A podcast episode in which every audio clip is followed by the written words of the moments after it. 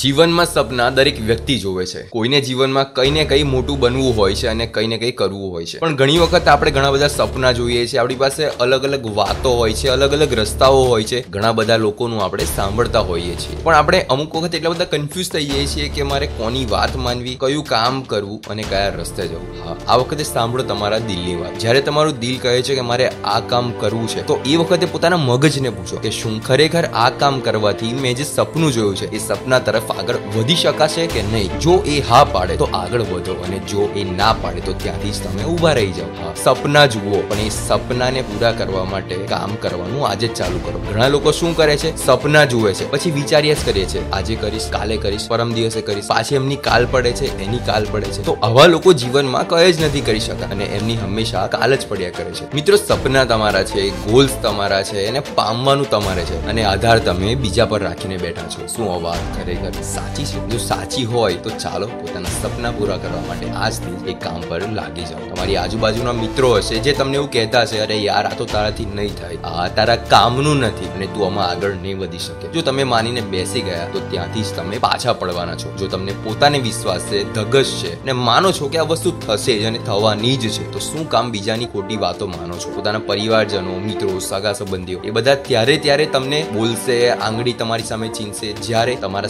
સપના મોટા હશે અને તમે કંઈક નવું કરવા માંગશો. જે વસ્તુ એમની હદની બહારની છે, ત્યારે જે લોકો કહેશે કે, અરે યાર, આ તો તારાથી નહીં થાય. અને જો તમે કરી બતાવશો, તો એ જ લોકો તમારી પાછળથી વાહ વાહ કરશે. સાંભળતા દિલ્હી વાતો with Yogesh Prajapati only on Jio Saavn Spotify Google and Apple podcast